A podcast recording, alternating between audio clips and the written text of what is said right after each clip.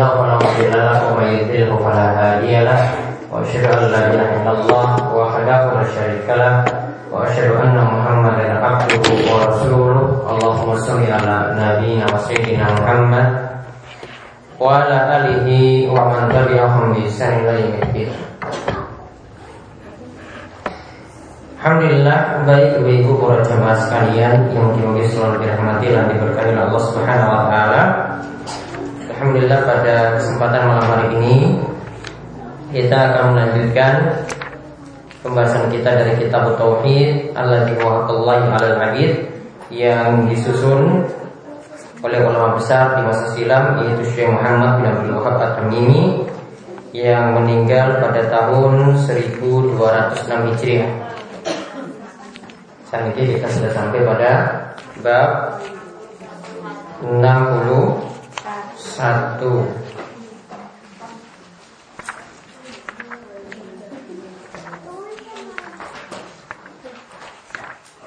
Baik. Bab 61 Halaman 197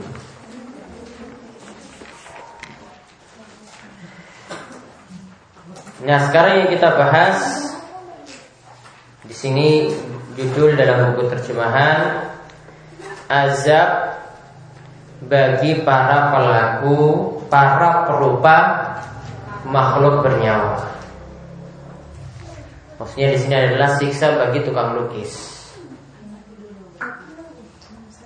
Siksa bagi tukang lukis.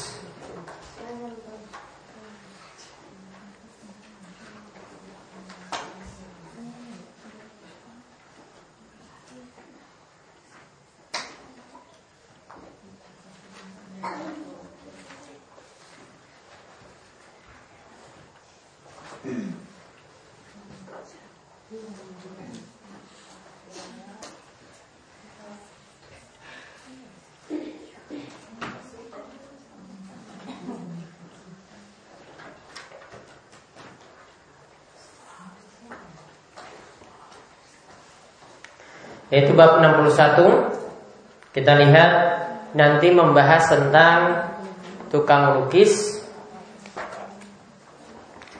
Yang dimaksud di sini adalah orang yang melukis dengan tangannya sendiri. Jadi bisa dicatat. Pada hari kiamat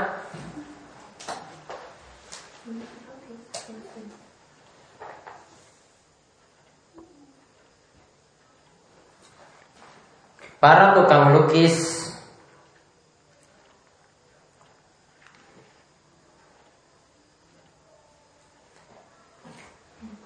yang menggambar. Makhluk bernyawa.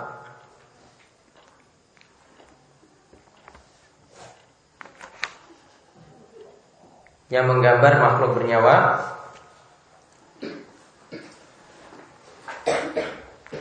akan diperintahkan untuk menghidupkan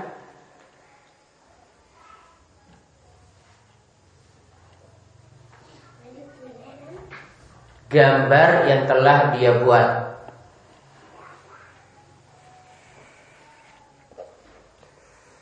Untuk menghidupkan gambar yang telah dia buat.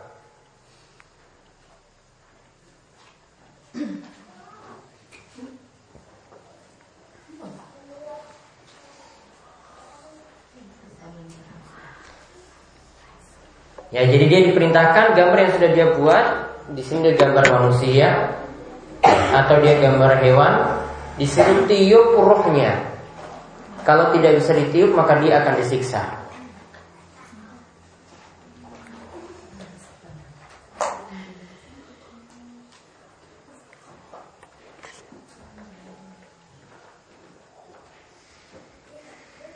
Nah sekarang hukum seputar gambar Hukum seputar gambar.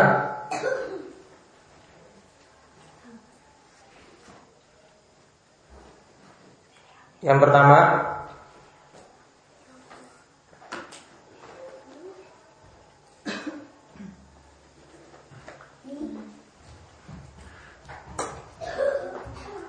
Melukis dengan tangan.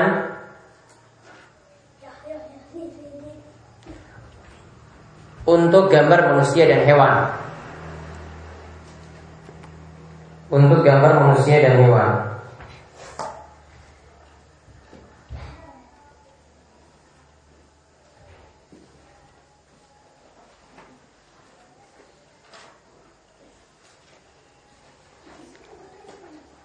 Titik hukumnya diharamkan.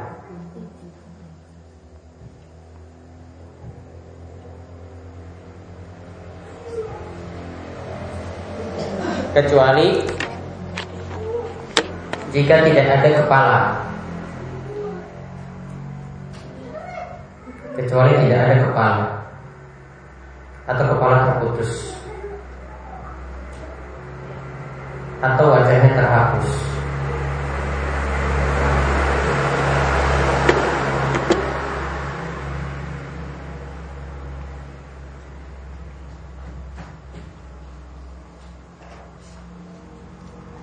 Yang kedua,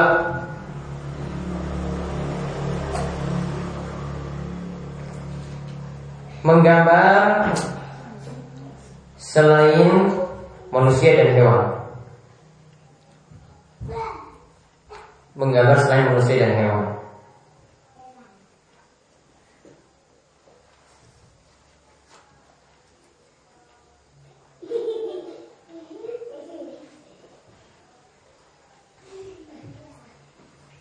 Hukumnya dibolehkan.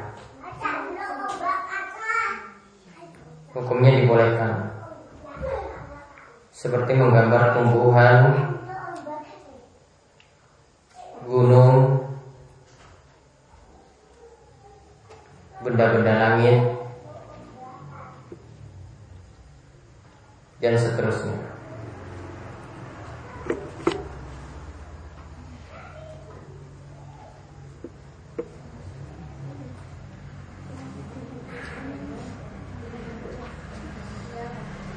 Nah, yang ketiga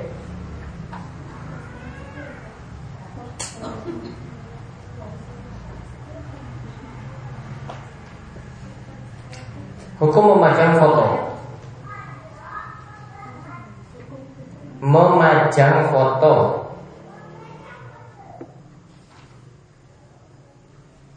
Di dalam rumah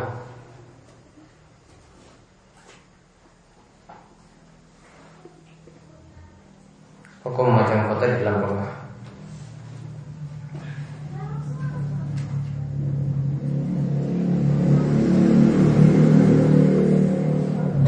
hukumnya baiknya disimpan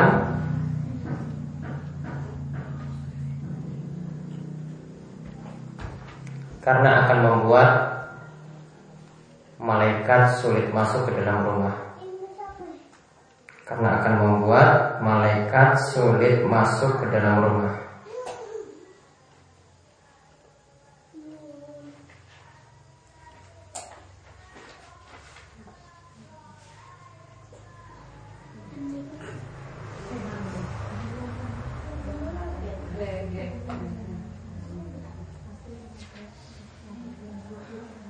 Kemudian yang keempat Memasang foto pada dokumen-dokumen penting.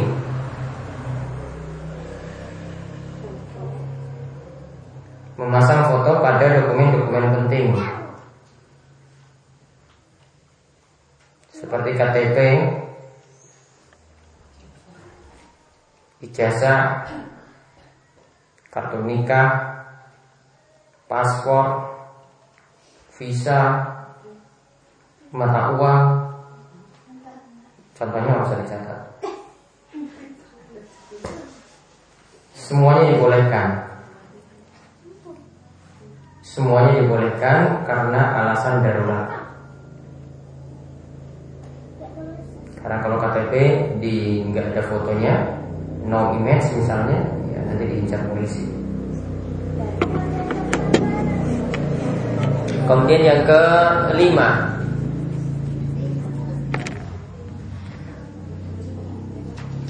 Gambar hasil fotografi. Yang kelima gambar hasil fotografi. Itu kamera G Dua kamera kan? Gambar hasil fotografi. Jadi hasil memotret di kamera. Maka itu dibolehkan.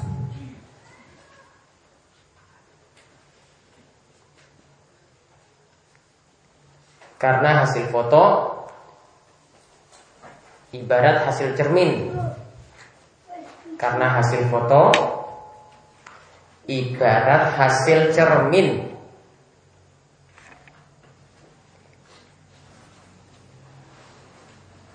Yaitu tidak dibuat-buat dari gambar asli. Tidak dibuat-buat dari gambar asli. Jadi foto nggih tak terangke. Jadi foto itu cuma kita lihat seperti kita lihat di air atau kita lihat di cermin, ya gambarnya sama seperti itu. Tidak ada yang kita ubah-ubah. Beda kalau orang itu lukis. Kalau lukis dia reka-reka. Niki hidungnya seperti ini, bahkan hidungnya mancung mungkin dia buat jadi pesek. Kemudian yang yang hitam dia buat jadi agak putih dia bisa reka-reka, artinya bisa dia buat-buat. Namun kalau foto, plak seperti itu. Kemudian yang keenam,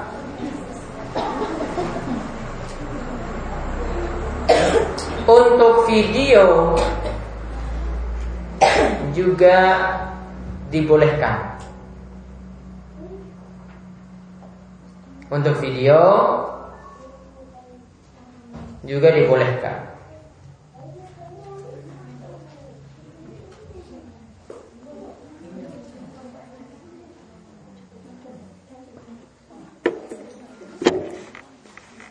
Ya. Nah tadi masalah memajang tadi yang uh, dimaksud di dalam rumah. Ya. Namun kalau di Facebook, Twitter orang masalah. Sepenting jangan gambar-gambar narsis. Atau yang biasa dipasang misalnya sehingga keliruan juga belum terjadi akad nikah sudah pasang foto prewedding yaitu foto sebelum nikah di taman bareng-bareng. Belum sah kok sudah foto bareng-bareng. Iya kan? Ya. iya bergandengan tangan. Di foto bareng di undangannya. Berpelukan. Kalau cakep boleh. Pas-pasan juga jadi foto model. Intinya tidak boleh foto prewedding seperti itu. Karena belum sah Dan kalau menikah itu ya cari caranya Jangan terlalu cepat dua hari lah menikah.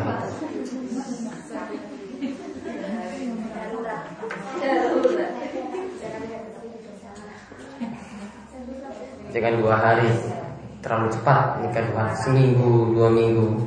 Dua hari terlalu cepat. Hmm. Petugasnya yang pintar Nah kita lihat sekarang dari dalil yang ada.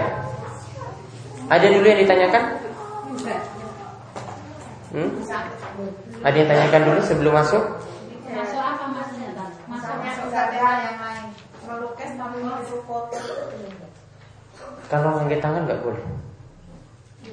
Karena dia reka-reka juga di situ. Dia suruh hidupkan lagi nanti gambarnya yang dia buat. Kalau dia copy fotonya itu beda. Karena plak persis.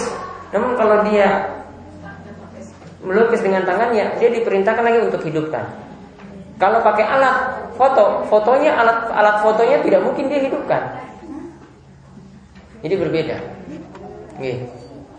Belum. Berarti yang foto seperti Afandi, Effendi atau Afandi hmm. yang gulung-gulung itu walaupun bentuk orang, bentuk binatang akhirnya itu bentuknya ya orang ya binatang gitu. Bagaimana bentuknya? Membentuk orang, membentuk binatang, hmm. tapi melukisnya itu berapa meter itu gulung-gulung itu nggak pakai tangan. Pakai badan, hmm. pakai badan, gulung-gulung saja. Tidak boleh. Itu juga tidak boleh. Tidak boleh. Yeah. Terus kalau gambar wajah orang, yeah. tadi kan kalau terhapus wajah kan bisa. Yeah. Nah kalau di gambarnya itu seolah gambarnya itu balik gitu. Nah, yang terlihat kan hanya di belakang. Masih boleh. Rambutnya atau jilbabnya yeah. gitu. Boleh. Itu yang masih boleh. Tapi tidak terpotong loh itu leher. Ya kan dianggap seperti dia tidak punya wajah. Terus yang yang yang foto kalau macam foto di rumah kan tidak itu toh tidak. Iya. Nah, tapi kan disimpan gitu maksudnya. Ya disimpan saja di album. Nyimpannya di album. Album. Kalau itu malaikat Kan yang dilarang memajang. Walaupun albumnya banyak. Hah? Kan yang dilarang memajangnya, memajang itu ya di tembok. Kalau ditutup ya enggak. Tekstualnya seperti itu. Malaikat nggak buka-buka juga kita nggak tahu malaikat buka atau yang yang hasil fotografi itu boleh tuh. Bedanya dengan yang foto apa itu? Beda dengan itu masalah memajang dengan memotret. Memajang itu artinya gambar yang sudah jadi. Kalau memotret ini kita buat. Fotonya kita klik. Langsung jadi foto jadi foto yang kita masih simpan di alat. Belum kita print. Belum dicetak. Fotonya itu gimana? Memotretnya gimana boleh. Karena ini beda dengan melukis. Ini dia tidak reka-reka. Persis seperti apa yang ada wujud aslinya di situ. Hanya disimpan di kamera toh kamera toh di print. Kalau mau di print boleh tapi kalau kondisi darurat. Atau cuma disimpan saja.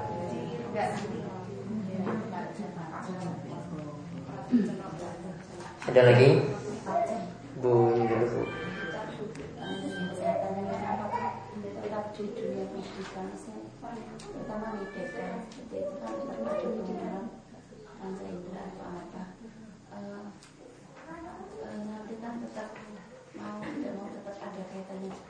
Hidung mana?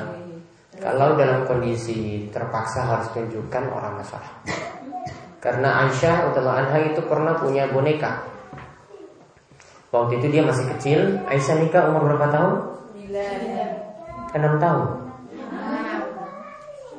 Lagi masuk SD ya, lagi masuk SD terus nikah. 9 tahun baru disetubui. Artinya 9 tahun itu sudah balik Aisyah ketika itu temannya ya masih anak-anak kecil. Jadi sudah nikah tapi temannya masih anak-anak kecil. Makanya ketika Nabi SAW mau masuk dalam rumah, teman-temannya ikut main boneka dengan Aisyah. Maka ketika itu pas Nabi SAW masuk terus, oh semua pada bubar. Wah, yang sembunyi sembunyi. Ya, akhirnya sembunyi di balik tabir. Kemudian ada boneka satu yang ketinggalan di situ. Kemudian Nabi SAW tanya apa ini? Wah ini boneka. Kok boneka? Kok kuda kok bisa punya sayap? Ya. Artinya itu pokoknya intinya ada boneka dan Nabi SAW itu membiarkan boneka tadi. Intinya kalau boneka di sini ada tujuan untuk mendidik anak perempuan itu masih dibolehkan dan para ulama misalkan dengan eh, gambar-gambar uh, atau boneka atau patung untuk tujuan pendidikan itu pun dibolehkan karena alasan darurat seperti itu. Jadi dimisalkan dengan boneka tadi pada Aisyah radhiallahu anha. Jadi Aisyah punya boneka. Jadi main boneka untuk anak perempuan itu boleh. Yang nggak boleh ya laki-laki.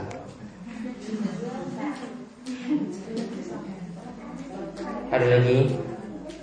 Ya. Melanjutkan yang Mbak masalah. Terus bagaimana kita menanamkan ke anak kita, misalnya eh, di sekolah kan eh, misalnya gambar terus yang seperti itu. Biasanya kalau di TK gambar uh, manusia, wong, uh, atau hewan seperti itu diajari lengkap.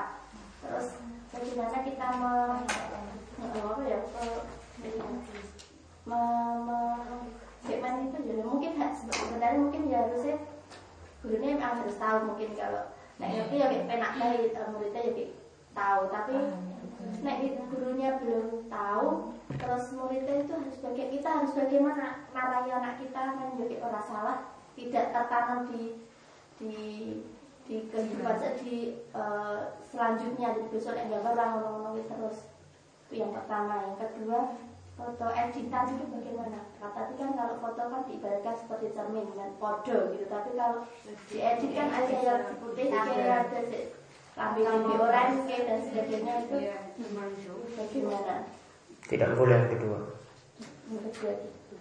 Kemudian yang pertama, maka harus dididik kepada anak itu uh, tentang masalah tadi. Pokoknya kalau gambarnya bisa diperintahkan untuk dihidupkan, maka tidak boleh gambar tersebut dibuat. Oleh karena itu kalau anak disuruh gambar ya salah bisa beberapa solusi lehernya itu diputus jadi lehernya tidak nyambung dengan kepala wajahnya itu dihapus atau gambar tapi wajahnya kayak orang jelas. Seperti apa? Buram ya. Gambar wajahnya itu buram. Namun kalau untuk mewarnai itu masih lebih ringan. Mewarnai itu masih lebih ringan dibandingkan dia melukis atau menggambar sendiri. Kalau mewarnai sudah ada yang membuat gambar itu sebelumnya. Jadi dia cuma mewarnai, dia cuma melengkapi Yang buat yang pertama kali itu yang masalah. Ada lagi?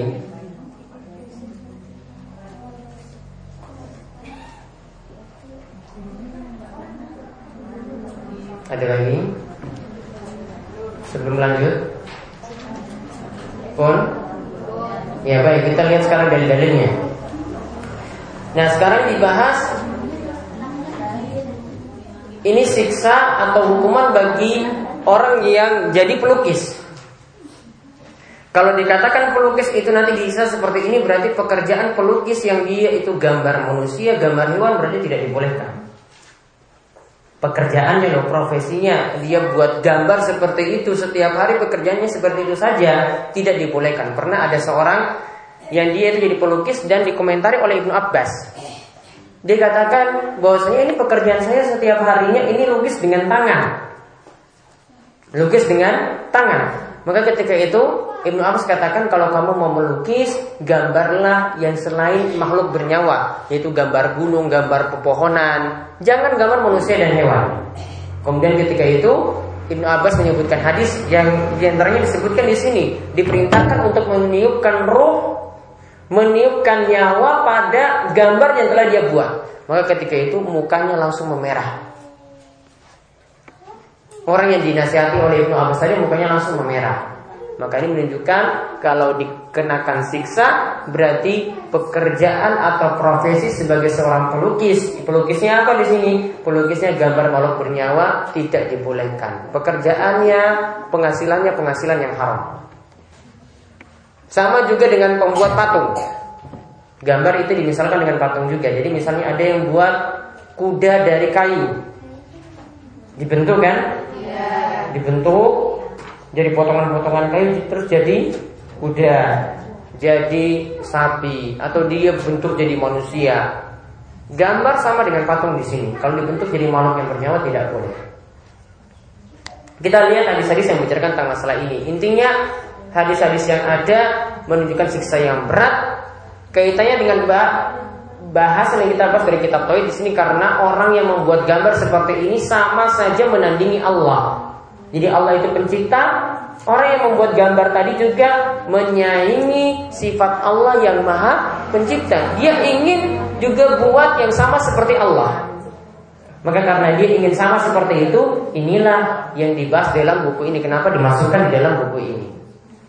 Nah hadisnya dari Abu Hurairah radhiyallahu anhu dia menuturkan bahwasanya Rasulullah SAW bersabda Allah berfirman Aslamu mimman dhahaba yakhluqu ka khalqi aw habbatan aw sya'iratan. Siapakah orang yang lebih aniaya yang lebih zalim? Dan sifat zalim itu banyak sekali. Ya, di sini di antaranya sifat zalim orang yang berbuat aniaya itu di antaranya ini. Ada Nabi SAW sebutkan sifat zolim itu karena menyakiti orang lain dengan tangan dan lisan. Ada sifat zolim itu karena tidak amanah. Orang lain punya hak tapi dia itu ambil. Atau ketika diberi tugas tidak amanah itu juga termasuk zolim. Nah di sini katakan siapakah yang orang yang lebih zolim, orang yang lebih berbuat aniaya daripada orang yang bermaksud menciptakan seperti ciptaanku. Jadi dia buat sama ciptaannya, hasil buatannya itu sama dengan ciptaan Allah. Jadi gambar tadi dia lukis, plek seperti lukisan Ya lukisannya ini sama dengan hasil yang Allah ciptakan. Jadi ada orang di situ berdiri, kemudian dia lukis persis sama. Jadi kan dia menandingi ciptaan Allah. Kalau dia bisa, maka ciptakanlah. Coba dia ciptakan semut, dia gambar semut, kemudian dia ciptakan. Bisa atau tidak? Atau dia ciptakan sebutir biji saja, biji sawi, zarrah itu ukuran sesuatu yang sangat-sangat kecil. Ya kalau buat manusia kan besar kan sudah ciptakan manusia itu kan besar, berat. Coba yang kecilnya seperti biji sawi saja. Tahu sawi punya biji nggak? Ada, tapi kecil kan? Coba yang kecil seperti itu dia ciptakan. Akhirnya nanti sawinya itu tumbuh. Coba dia ciptakan saja, bisa atau tidak? Tidak bisa. Atau dia ciptakan coba sehelai syairah, sehelai rambut saja dia bisa ciptakan atau tidak?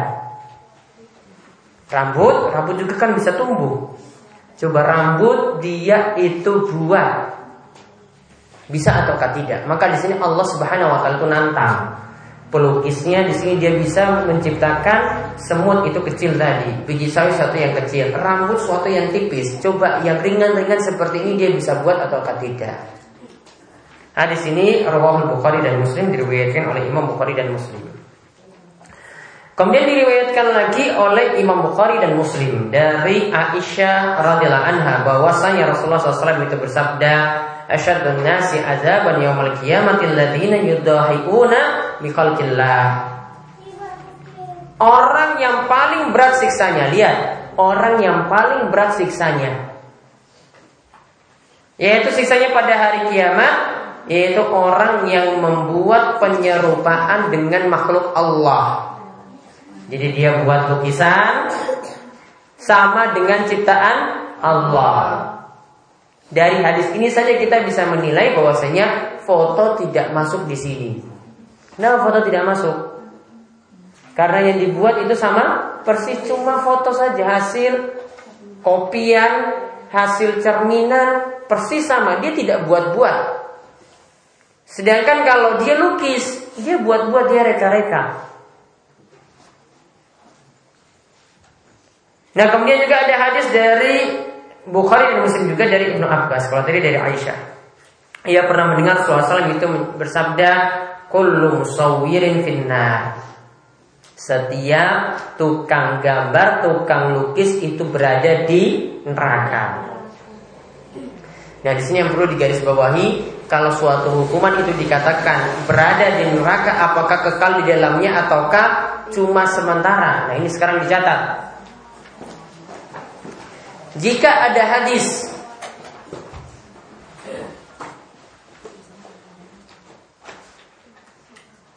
Yang mengatakan.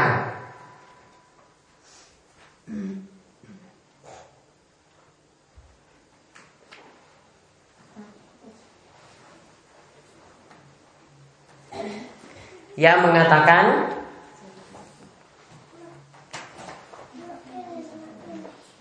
akan masuk neraka. Akan masuk neraka. Maka bisa mengandung dua makna. Maka bisa mengandung dua makna.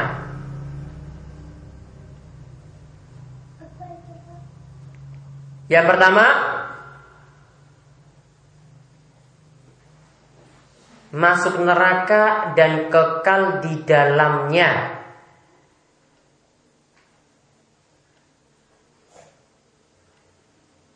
Berarti tidak keluar-keluar. Ingin keluar saja, ingin istirahat sebentar saya tidak ada. Ya, dia haus meminum air di luar gitu, tidak bisa keluar.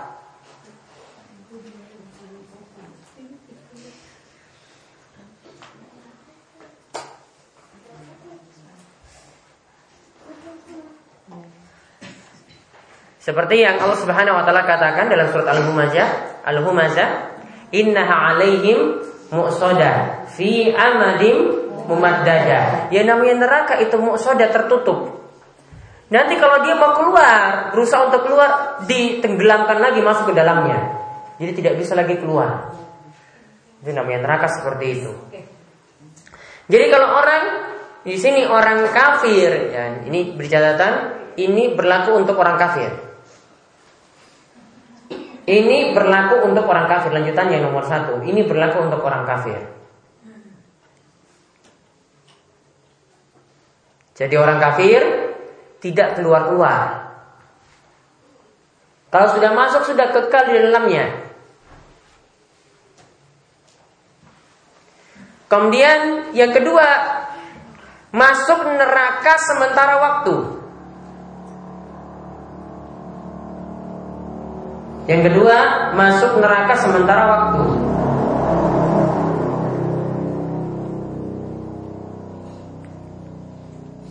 Titik ini berlaku bagi orang yang masih punya iman. Titik ini berlaku bagi orang yang masih punya iman.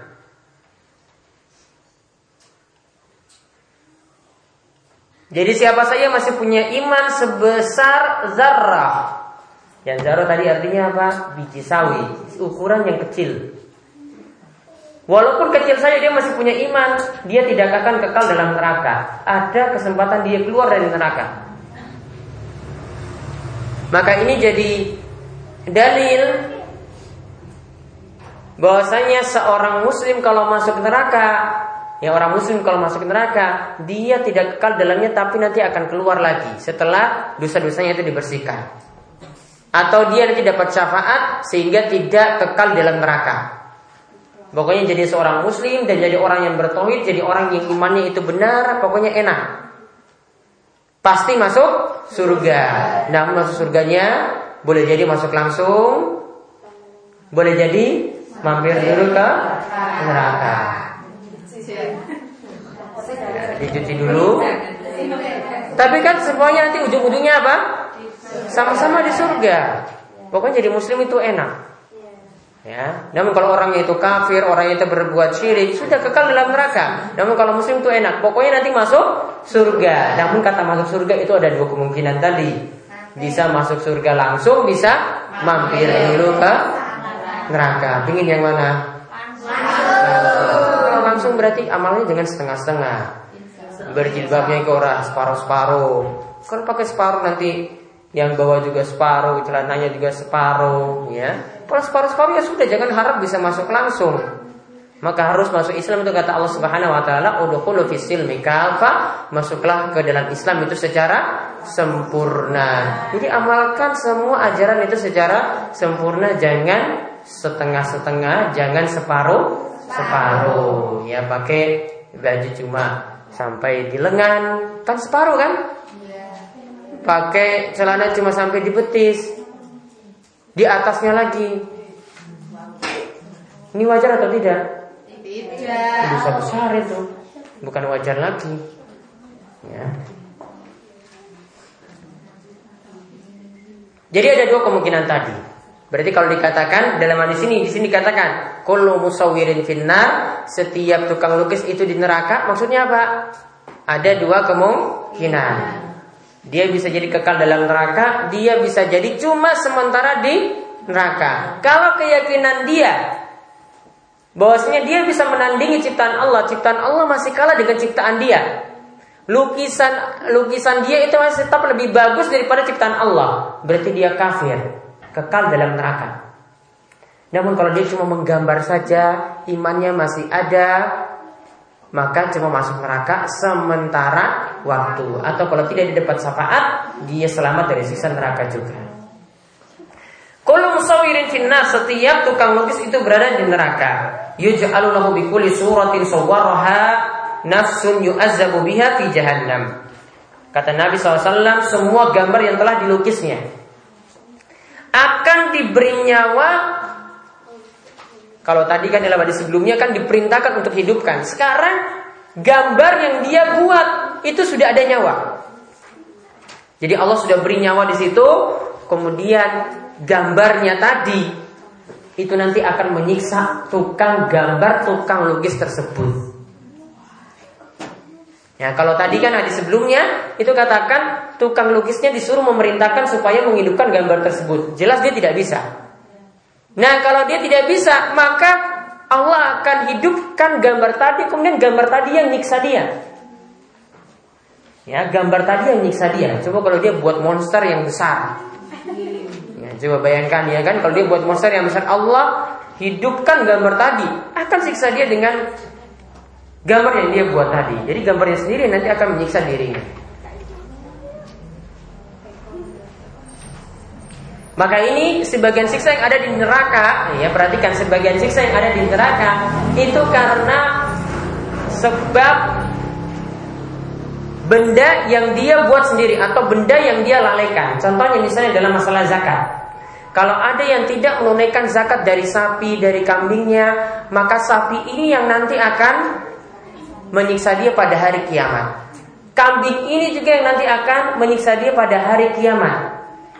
Jadi sapinya nanti injak-injak dia, kambingnya nanti injak-injak dia pada hari kiamat. Kalau tidak mau bayar zakat dari hewan ternaknya, sama dengan ini gambar yang dia buat sendiri, dihidupkan nyawanya, kemudian akan menyiksa orang tersebut. Kemudian hadis yang berikutnya lagi, man sawwara suratan fid. Ini hadis dari Ibnu Abbas juga. Di halaman 198. Siapa yang membuat atau melukis sebuah gambar di dunia Kulifa ayun Maka nanti pada hari kiamat dia akan diperintahkan untuk meniupkan ruh pada gambar tersebut. Dan dia sangat jelas tidak akan sanggup untuk melakukannya. Diperintahkan untuk hidupkan di sini hewan yang dia gambar sapi yang dia gambar misalnya. Coba kamu hidupkan bisa atau tidak? Dia tidak bisa. Kalau tidak bisa tadi apa akibatnya? Allah akan hidupkan gambar tadi. Kemudian gambar itu nanti akan menyiksa orang tersebut. Kemudian hadis yang terakhir disebutkan hadis dari riwayat Imam Muslim dari Ali. Dia berkata, "Ala ab'asuka ala ma ba'asani alaihi Rasulullah SAW." Apakah engkau mau kata Ali kepada Abu Al-Hiyaj Apakah engkau mau jika aku itu mengutusmu dengan misi yang sama seperti Nabi SAW utus aku ketika itu? Kemudian Ali bin Abi Thalib itu mengatakan, "Ala tada suratan ila tamastaha wala qabran musyrifan illa sawaitahu." Ada dua nasihat Ali kepada Abu Al-Hiyaj. Ada dua nasihat. Nasihat yang pertama, kalau ada gambar, lukisan, manusia atau hewan di sini yang dimaksud maka hapuslah. Jadi tadi yang saya bilang mukanya itu dihapus hadisnya itu ini. Lehernya itu dipotong hadisnya itu ini. Jadi dibuat gambarnya pokoknya tidak seperti makhluk hidup lagi. Pernah lihat di HP ada smiley? Emoticon itu? Itu boleh atau tidak? Kenapa? Iya, karena tidak wujud manusia. Cuma mulutnya saja, hidungnya saja, nangisnya saja, tidak termasuk di sini. Pernah lihat ya? Ya, itu tidak masuk di sini. Karena sudah terhapus, dia tidak punya wajah yang utuh. Ya, jadi gambar yang ada, lukisan yang ada, Ali katakan hendaklah di hapus. Maksudnya wajahnya itu dihapus karena kepala itulah yang menunjukkan makhluk. Jadi kalau kepala atau wajah itu terhapus berarti tidak disebut lagi makhluk. Kemudian perintah yang kedua, wala qabran musyrifan illa sawaitahu. Kalau ada kubur yang tinggi. Kubur yang tinggi bisa jadi diberikan bangunan atap. Bisa jadi dikasih keramik jadi tinggi. Bisa jadi diberi kijing. Kuburannya tinggi karena tadi. Maka kata Nabi kata Ali bin Abi Thalib illa sawaitahu hendaklah kubur tersebut rata. Kata para ulama Syafi'i, mereka katakan bahwasanya rata yang dimaksudkan di sini adalah minimal satu jengkal kubur tersebut itu harus tinggi. Tidak boleh lebih daripada itu. Ya, jadi ini jadi dalil bangunan uh, tidak boleh ada bangunan pada kubur. Tidak boleh ada semen pada kubur. Tidak boleh kubur itu diberikan kicing. Alasannya adalah hadis ini dari Ali bin Abi Thalib. Jadi intinya beberapa poin yang bisa kita simpulkan inilah siksaan yang keras bagi para pelukis Diterangkan pula sebab larangan tersebut karena tidak sopan kepada Allah karena Allah yang mencipta kok dia saingi ciptaan Allah. Kemudian di sini juga menunjukkan lemahnya manusia. Kalau manusia itu tidak bisa mencipta, maka tidak boleh ada yang minta doa atau meminta-minta pada manusia. Tidak boleh ada yang meminta-minta kepada kubur para wali. Karena manusia seperti ini tidak bisa berbuat apa-apa. Disuruh hidupkan gambar yang dia buat saja dia tidak bisa. Ngapain ada orang kok datang-datang jauh-jauh kemudian minta doa kepada kubur wali. Kemudian di sini dijelaskan juga pelukis itu yang paling berat siksanya. Kemudian juga nanti siksaannya Allah akan meniupkan roh pada gambar yang dia buat nanti gambar tersebut yang nanti akan menyiksa dirinya di neraka jahanam. Kemudian nanti pelukis tadi diperintahkan untuk meniupkan ruh pada gambar yang dia buat. Kemudian yang terakhir perintah untuk menghapuskan gambar jika kita telah menemukannya. Nah itulah pelajaran yang bisa kita bahas pada hari ini. Ada yang ditanyakan dulu? Tanya. Gitu. Kalau yang masuk neraka itu kan mestinya dewasa sudah balik gitu anak kecil yang tidak dibebani hukum kalau dia meninggal dunia sebelum dia kena kewajiban sholat misalnya dia nanti akan diuji pada hari kiamat. Apakah orang ini anak ini pantas masuk surga ataukah neraka? Iya. Jadi nanti dia tetap dapat siksa juga. Nanti akan diuji. Jika ujian itu dia lulus maka dia bisa masuk surga. Kalau tidak dia akan masuk neraka.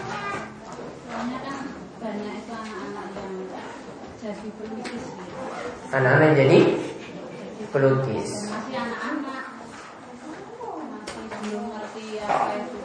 Ya bagusnya tetap diajarkan tidak boleh Walaupun dia belum dibebankan suatu hukum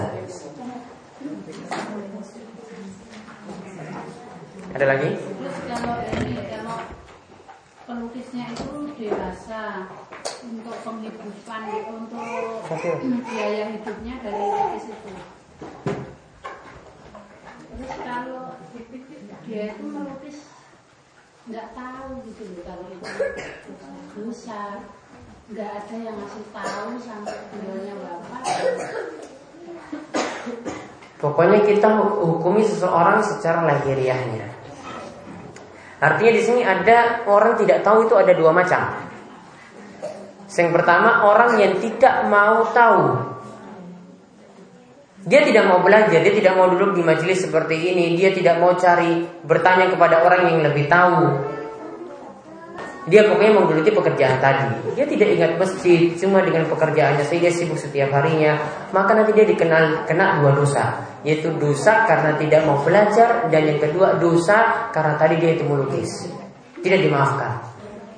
Namun kalau dia itu sudah cari tahu, akhirnya itu salah. Maka orang yang beristihad kalau benar dapat dua pahala, kalau keliru dapat satu pahala. Ya, jadi kalau dia sudah cari tahu berusaha sebisa mungkin kok dapat ilmunya cuma segitu. Maka di situ baru dia dimaafkan. Jadi bedakan ada dua orang seperti tadi. Ada yang mau cari tahu, ada yang malas tahu.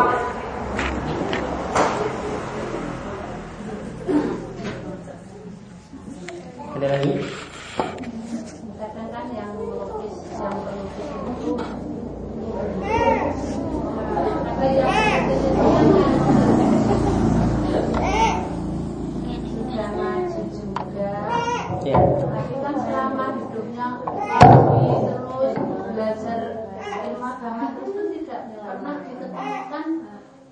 Ustadznya nggak pernah ini menyampaikan tentang lukis banyak kan misal di tempat-tempat saya itu kan dari ngaji sampai dari kecil dulu sampai pada meninggal orangnya itu ustadznya nggak pernah bilang tentang lukisan itu seperti nggak pernah itu.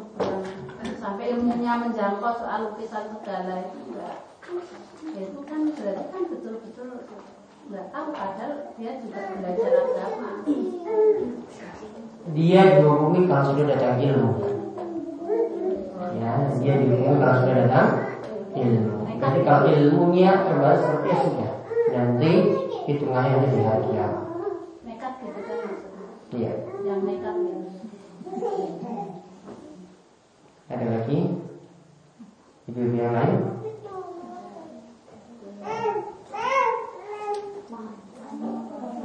masalah lain iya di luar tema gitu Eh, kaitannya saya lihat itu nek saya jarang gitu untuk istilahnya ada ulang tahun itu ulang tahun anak itu kan dari sebelumnya pasti anak itu pasti sudah berpikir ulang tahun kapan ulang tahun kapan seperti itu? Iya. Nah sudah tahu itu kita sebagai orang tua kadang menyikapinya mungkin juga harus kita sayangi itu ada perayaan kesudahan yang saya tahu kan itu eh, bukan eh, tuntunan atau tidak itu kan? Jadi yang betul untuk menerapkan untuk ke arah yang baik bagi anak supaya istilah tidak terbiang-biang terus untuk eh, mengingat ulang tahunnya yang jelas hanya untuk bersyukur saja bahwa masih diberikan umur seperti itu. Tapi untuk ke yang yang lain supaya anak itu istilah tidak seperti itu. Teringat terus dengan ulang tahunnya itu. Itu kan tetap per tahun juga saya kira ibu juga tetap merasakan juga seperti itu. iya ibu begitu Eh,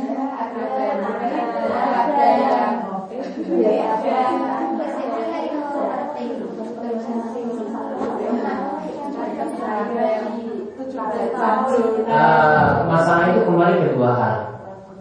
Yang pertama didikan orang tua. Yang kedua dilihat dari lingkungan. Kalau orang tua tidak bisa mendidik, beri penjelasan ketika dari anak kita kecil, masalah-masalah tadi itu tidak dijelaskan, ya maka wajar dia meminta seperti itu. Namun kalau sejak kecil dia katakan misalnya, ya kalau sebagian orang tua nggak senang anaknya itu dengar musik, maka dia katakan pada anak, ya kalau dia joget-joget dengar musik gimana? Maka tidak boleh. Jadi sudah ditanamkan prinsip itu sejak kecil. Ketika ditanya misalnya, ini dengar musik gimana? Boleh atau tidak? Dia sudah paham itu tidak dibolehkan. Kalau sudah paham seperti itu, maka kalau ketika dia besar, orang lain mau nyanyi-nyanyi pun dia tidak mau dengar. Karena orang tuanya sudah didik dia Cuma dengan dengar Al-Quran saja Pokoknya gak dengar musik macam-macam seperti itu. Karena sudah didik sejak kecil. Sama juga dengan ulang tahun tadi. Kalau sudah didik sejak kecil Acara-acara tadi itu tidak ada. Kemudian ditanamkan lagi Ini bukan budaya orang Islam Nih, Kalau dipahamkan seperti itu Maka anak nanti akan sadar sendiri. Kemudian yang kedua dari faktor lingkungan. Biasanya itu tetap ada karena anak-anak itu lihat dari teman-temannya. Maka jelas sama anak-anak bahwasanya itu bukan contoh yang baik. Sama seperti kita lihat ada uh, anak itu nakal Maka anak kita kadang itu menirunya Kita katakan contoh yang dicontohkan itu jelek. Tidak boleh ditiru. Kadang sering mukul Kadang sering main-main terus ketika di kelas Maka dijelaskan seperti tidak dibolehkan tidak boleh niru teman-temannya yang nakal tadi.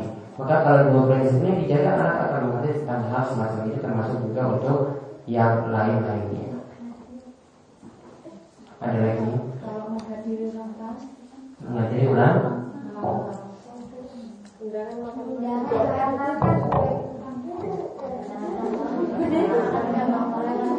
Sifat ibadah rahman yang Allah Subhanahu wa taala sebutkan dalam surat Al-Furqan. Alladzina la yashhaduna Allah. Yaitu orang yang disebut ibadur rahman Orang beriman itu tidak menghadiri Acara-acara yang tidak ada tuntunan Acara-acara maksiat Acara-acara kesyirikan, kekafiran Semuanya tidak dihadiri. Menghadirinya dia tidak. Kalau mau disebut orang beriman Ciri-cirinya seperti itu. Kalau tidak mau disebut orang beriman ya sudah. Ya di jalan tastahi pas nama sita kata Nabi SAW jika tidak malu maka sudah lakukan sesuatu kamu berarti kalau masih dua izin berarti apa? Tidak mau melakukan seperti itu. Ada lagi? Mana yang ambil roti ulang tahun?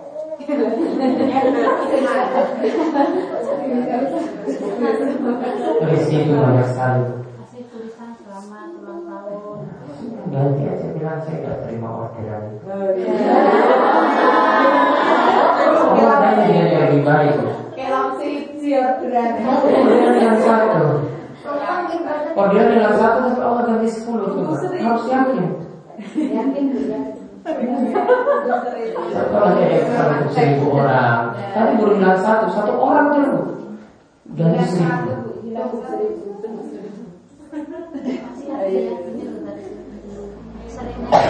suami istri itu suaminya ulang tahun pesan di tempat saya untuk Kebanyakan, itu kebanyakan nonton TV Kebanyakan lihat hadis Iya, sebenarnya tidak ada coba-coba tadi itu nggak mungkin. Dia punya pembanding. Pembanding ah, ini ada di sini. Ini tahun belum Suaminya kasih kado. Wah, ya ini protes lagi di rumah seperti itu. Bagi-bagi ke tetangga, ke teman-temannya Ya, itu kan asalnya dari situ contoh-contohnya Maka jangan jadikan cari pembanding-pembanding atau contoh-contoh yang jelek Maka pilih TV yang bagus. Mulai sekarang. Tidak tidak diperhatikan soal itu. Hmm. soal tujuan dari suami istri memberikan roti ulang tahun itu kan mereka itu mau harmonis mau sekali saja.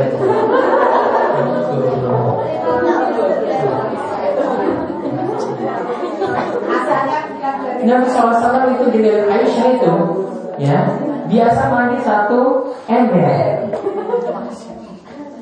Biasa mandi satu ember mandi junub lagi coba saling berlomba-lomba Aisyah bilang kepada SAW eh airnya itu sisakan untuk saya. Sisakan saya jangan kamu habiskan semuanya. Kita satu tahun sekali. Ini lebih besar daripada cuma kasih kue tadi. Daripada kasih kado. Ini lebih luar biasa. Dan banyak sekali bentuk Nabi SAW itu pernah dengar ceritanya Aisyah. Ini ceritanya panjang sekali, menceritakan eh, kisah-kisah. Jadi dulu, ini bukan zaman sekarang saja. Dulu itu para sahabat wanita kalau ngumpul biasa ceritakan tentang suami-suami mereka. Oh suami saya seperti ini, suami saya seperti ini lagi. Berkumpullah wanita itu dari nomor 1 sampai nomor 8 Di ketika itu Aisyah ceritakan kisah yang dia kumpul dengan para wanita tadi kepada Nabi SAW. Semua jadi diceritakan secara detail, rinci. Nabi SAW cuma dengar saja, menghormati istrinya. Dengar perhatikan satu persatu ini. Ini ada laki-laki yang seperti ini. Ya ada laki-laki seperti itu sampai kisah tadi tentang Ummu dan Abu Zur'ah. Ya, Kisah tentang Zur'ah dan Abu Zur'ah. Saya nggak usah ceritakan itu. Saya nanti menyakitkan ibu-ibu di sini.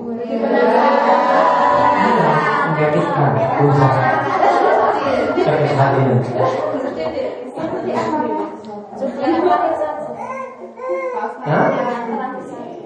Kan sakit hati gak usah. Pokoknya intinya ketika Nabi SAW cerita didengar ceritanya Aisyah terakhir, ya endingnya saya saya ceritain, gak usah tengah-tengahnya. Nanti yang tengah-tengah itu sakit dan terakhirnya itu yang bagus. Yang ketiga itu eh, kan Abu Zur'ah, uh, Ummu Zur'ah itu cinta mati sama Abu Zur'ah. Atau sebaliknya, maka Nabi SAW kasih perkataan romantis kepada istrinya. Kamu tahu cintanya Abu Zur'ah kepada Ummu Zur'ah itu masih kalah dengan cinta kepadamu. Wah, ada yang tadi. Terakhirnya seperti itu. Luar biasa. Tapi tengah-tengahnya itu kasihan si Ummu Zur'ah itu akhirnya serai dengan Abu Zur'ah.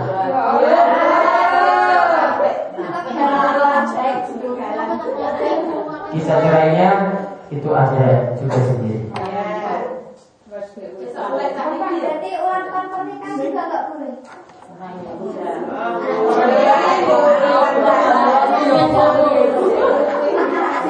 Kata-kata romantis Nabi SAW itu sudah mengatakan belakangan.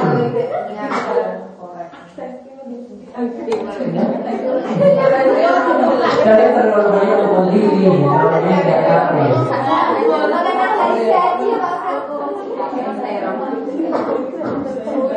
TV juga kalian juga seperti itu karena ini efeknya itu ada.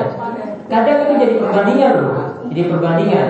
Ini si istri ini kok nggak seperti artis itu. Jadi ketika dia sering laki-lakinya ini sering lihat artis misalnya, ya artisnya gayanya seperti ini, penampilannya seperti dia ke rumah kok beda jauh dengan istri. Maka dia akan protes karena dia punya pembanding yang lebih. Ada lagi. Kalau misalkan bikin sandang itu bikin antara kan di bentuk-bentuk ada rupa-rupa antara ada guru terus pakai motif-motif rata itu sama dengan membuat patung jadi nggak boleh nggak boleh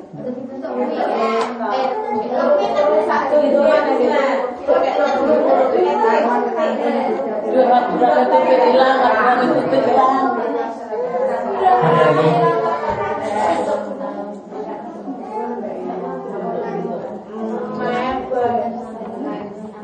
Ini kapan-kapan saya ceritakan dengan Abu Surah dan Abu Surah.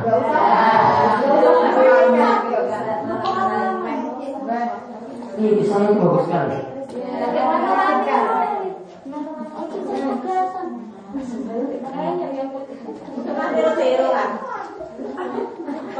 Ada lagi.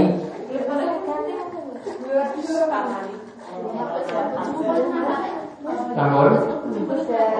Ya, nanti bilang sama suaminya seperti itu. Lihat kisahnya Abu Surah dan Abu Surah.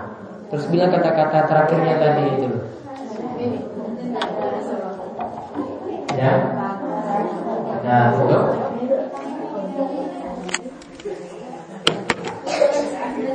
Nanti sambil tunggu ini ya, dinner ya. Dinner ada dinner.